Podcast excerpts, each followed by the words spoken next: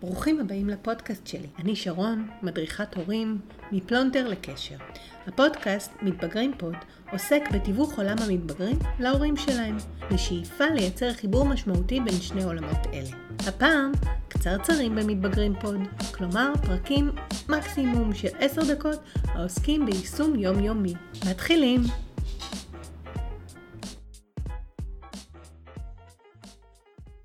פרק של קצרצרים פה היום עוסק בשיח רגשי. מהו בכלל שיח רגשי? מה החשיבות שלו?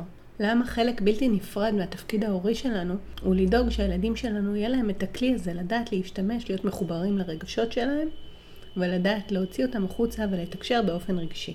בואו נתחיל רגע בהתחלה. הרבה מאיתנו מסתובבים בעולם כשאנחנו לא מאפשרים לעצמנו להוציא בעצם את הרגשות שלנו. אנחנו למדנו להסתיר ולכסות. למדנו שרגשות זה דבר שהוא שלנו, פנימי, ולא כדאי לשתף בו אחרים. ואלה שכן הם יותר רגשיים, הם יותר uh, סוערים, אז הם מקבלים הרבה פעמים פידבק מהסביבה שהם צריכים uh, להיות יותר מבוסתים, שהם צריכים להרגיע את עצמם, שלא צריך לשתף את הכל. ואז יש מסר בעצם, המסר הוא תירגעו.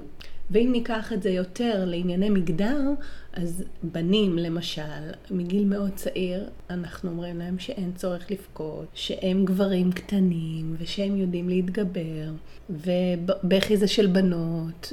יש היום אה, איזשהו משב רוח רענן בתחום הזה, אבל עדיין, הבנים שאנחנו מגדלים, אנחנו מגדלים אותם פה במדינה במיוחד להיות גברים. אה, וגם הבנות שלנו, מצד אחד, אנחנו מאפשרים להם יותר לגלות ולדבר רגשות, אבל מצד שני אנחנו מציבים להם מראה לא נעימה כשהן עושות את זה. את uh, מאוד uh, קולנית, או את יותר מדי שמחה. לא יודעת, לא אומרים יותר מדי שמחה, אבל הם אומרים לה, תרגיעי קצת, את עושה הרבה רעש, את מאוד לא עדינה. יש כל מיני דברים שאנחנו בעצם מגיל מאוד צעיר מנסים להכניס אותנו לתבנית שתהלום את הוויסות הרגשי הכולל.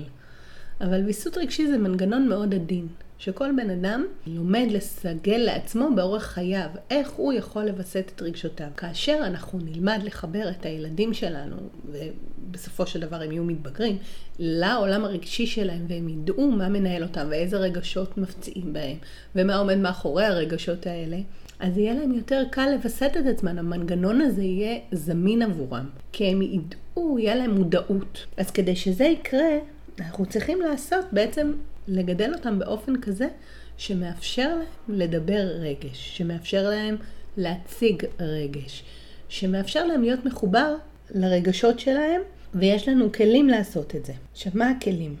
הדבר הראשון, הכלי הראשון שיש לנו זה אנחנו עצמנו. כמו, אנחנו תמיד נגיע לזה, לא משנה איזה פרק אני עושה, אנחנו מגיעים למודלינג ההורי. זה שההורה הוא זה שצריך להוות דוגמה, הוא צריך להיות מודל. ילדים, מהרגע שהם נולדים, גם תינוק בן מספר שעות יושב ומתבונן כאשר הוא ער. מתבונן מה קורה בסביבה בה הוא נמצא. ולכן כשאנחנו צריכים בעצם ללמוד לנהל שיח רגשי. זאת אומרת, אם אני אה, כועסת, או אם אני עצובה, או אם אני שמחה, אז אני מתווכת את הרגש הזה באופן שהילד שלי יוכל להתחבר אליי. אם אני באה מהעבודה וקיבלתי קידום, אז אני נכנסת הביתה ואני מספרת לו שקיבלתי קידום. ואני אומרת לו שזה גורם לי להרגיש מאוד מאושרת. למה זה גורם לי להרגיש מאושרת? כי מעריכים אותי, כי רואים את העבודה הקשה שעשיתי במשך השנה האחרונה. כי זה אומר שיש לי לאן להתקדם ולצמוח ולהתפתח ואני מתחילה להגשים את המטרות שלי. אז בעצם אני נותנת לו לא רק את השורה התחתונה, אני מאושרת, ואז לרגש הזה בעצם אין שום גוף, אני נותנת איזשהו אימוג'י, אבל אני לא מעוניינת לתת אימוג'י, אני מעוניינת לתת חוויה של רגש. והחוויה הזאת היא בעצם הסיפור הכולל.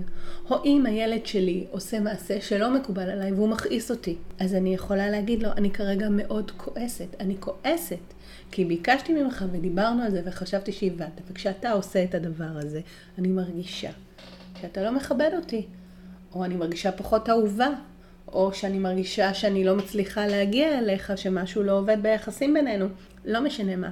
ואם כרגע אני מאוד מאוד כועסת ולא יכולה להגיד את זה, אז אני אומרת לו, המעשה הזה שלך כרגע מאוד מכעיס אותי. אני לא מסוגלת לדבר, אני צריכה רגע לעבוד עם עצמי, לחשוב, יותר מאוחר נדבר על זה ונגיע ונמצא לזה איזשהו פתרון, או בעצם אני מאפשרת לו ללמוד גם את העצירה הזאת, גם כש... להבין שהייתי מוצפת רגשית, אני יכולה גם להגיד את זה, אני מוצפת כרגע, זה מציף אותי, הכעס הזה מציף אותי, ואז אני לא יכולה לחשוב ברור. וכשאני אומרת את הדבר הזה, אני בעצם נותנת את הדוגמה הכי טובה, דוגמה אישית, של להראות מה קורה, שזה בסדר שרגש מציף אותי, זה בסדר גם שאני כועסת עליו, גם אם הוא יגיד לי אחר כך בשיחה, או תוך כדי, אמא, את מאוד כועסת עליי, והוא יחשוב שאני לא אוהב אותו, או הוא ינסה לעשות איזשהו מעשה שידרוש ממני תגובה קונקרטית כדי להחזיר, אני אגיד לו, אני מבינה שאתה צריך את תשומת הלב שלי, אבל אני כרגע מאוד כועסת. זה לא אומר, אני אוהבת אותך כמו שאהבתי אותך מלפני חמש דקות, לא קרה שום דבר, אבל אני צריכה לתת רגע לרגשות שלי לנוח. וזה מלמד אותם איך אני מווסתת רגשית. אני מראה להם בעצם מה אני עושה, מה התהליך המוחי שלי, מה אני חושבת, מה עובר שם, וגם נותנת לגיטימציה לרגשות שלי. ולפעמים אנחנו יכולים, תוך כדי הדבר הזה, בעצם ללמד אותם איך אנחנו עושים חקירת רגש. איך אני, הרגש שלי הוא זמין לי. עכשיו, כדי שנוכל לעשות את זה בצורה, בצורה טובה, כדאי גם שנכיר את הרגשות. יש יותר רגשות, אנחנו מאוד מצמצמים את העולם הרגשי לכועס, שמח, עצוב. לפעמים נכנס גם מאוכזב. אבל יש עוד המון רגשות אה, נוספים, יש נסער, יש אה, נרגש, יש אה, מצפה, יש משתוקק, יש כל מיני רגשות. זה אפילו לא טובים או רעים, אלא שיכולים להרים או יכולים לגרום לנו לכל מיני התנהגויות.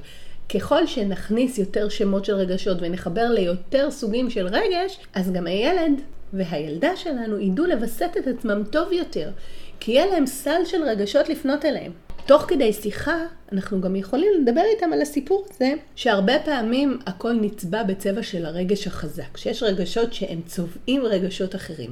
לדוגמה, כעס. כעס הוא רגש שיש לו צבע מאוד חזק, וכשאנחנו כועסים אז הכל נצבע ברגש הזה של הכעס. אבל הרבה פעמים הכעס הוא בא, הוא רגש משני.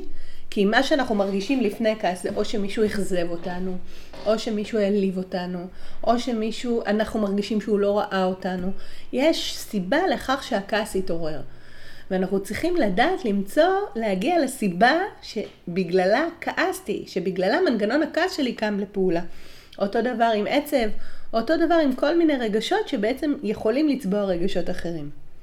אז אנחנו מדברים כבר על modeling, ואנחנו מדברים כבר על שיח, על מה הם רגשות, והרחבת השיח הרגשי, לזהות רגשות נוספים. כשאני אומרת לזהות, אפשר גם לדבר בשולחן על כל מיני רגשות. אפשר לשלב רגשות בשיח שלנו. אנחנו כל הזמן צריכים לחשוב איך זה מקדם אותה. דבר נוסף שאנחנו יכולים לעשות זה כשקורה משהו, כשיש איזשהו אירוע בבית ספר עם החברים, כשהילד שלנו פונה אלינו לעזרה, כשהוא מספר לנו, אפילו לא פונה אלינו, אפילו המורה פנתה אלינו, ואנחנו מנהלים איתו שיחה סביב האירוע. אז הדבר הראשון שאנחנו צריכים לעשות זה לחקור לא רק מה היה שם ברמת, ברמה הטכנית, אלא להבין מה היו התהליכים הנפשיים שהתעוררו. למה הוא התנהג כמו שהוא התנהג, מה הוא חושב שהוא הרגיש. הרבה פעמים ילדים שלא מתורגלים בשפת השיח, בשפת הרגש, הם לא יודעים. אז אנחנו צריכים קצת לעזור להם. עכשיו, כשאני אומרת לעזור להם, אז אני שואלת אותו, אולי הרגשת, אני אומרת, קודם כל דבר ראשון, אתה יודע, הרבה פעמים התנהגות היא איזשהו ביטוי של רגש שאנחנו לא מאפשרים לו אה, להיות, להיות קיים או לדבר אותו. אז בוא נחשוב רגע מה אתה חושב שקרה לך שם, ואז לתת לו שלוש, ארבע אפשרויות. זה גם יפתח לעולם של המעשים שלו יש איזשהו רקע, עוד פעם אנחנו הולכים לחקירה של הדבר הזה, וגם יאפשר לו או לה לבחור בעצם מה מתאים לו. וככל שנעשה את החקירה הרגשית הזאת כשקורים דברים, שהעולם לא מסתדר, כשהם פוגשים אכזבות, כשהם פוגשים תסכולים, הם ידעו רגע לשבת עם עצמם ולעשות את החקירה הזאת ולדעת מה לא יסתדר להם. והאם זה משהו שהם יכולים לשנות, והאם זה משהו שהם יכולים לשפר, והאם זה איזשהו שיח שהם יכולים לעשות עם חבר. גם הסיפור של לדבר על דברים, לנהל שיחה סביב רגש, סביב קשיים, זה מנגנון שהם ייקחו אותו אחר כך לחברים שלהם. שאם יהיה להם כל מיני אפיזודות עם חברים, ובגיל ההתבגרות זה יכול לקרות, אז הם ידעו לנהל על זה שיחה. הם ידעו ללוות את החברים שלהם גם לשאלה הזאת, והם ידעו מה קורה להם בפנים. ברגע שאתה מרגיש מחובר למה שקורה לך בפנים, לרגשות שלך, אתה מרגיש ביטחון, כי אתה לא מסתובב באיזשהו חוסר ודאות בעולם. אתה מביא, יש לך יותר ודאות במה שאתה מרגיש ואיזה כלים יש לך כדי לנהל את העולם, את הרגש שלך, את הוויסות הרגשי שלך יותר טוב. אתה מבין את הרגש שלך, אתה יודע איך לנהל אותו. אז אני עוצרת כאן, אנחנו, יש עוד הרבה להגיד על שיח רגשי ולכן אני אעשה את זה בפרק נוסף, ונשתמע בפרק הבא. תודה על ההאזנה. ביי. תודה שהאזנתם. מוזמנים להירשם כמנויים לפודקאסט באפליקציות השונות. כך תקבלו התראה כשעולה פרק חדש. הרישום הוא חינמי. מוזמנים גם לבקר בדף הפודקאסט בפייסבוק, ליצור קשר בכל הערוצים. אשמח לשמוע מה חשבתם ולקחתם. ביי.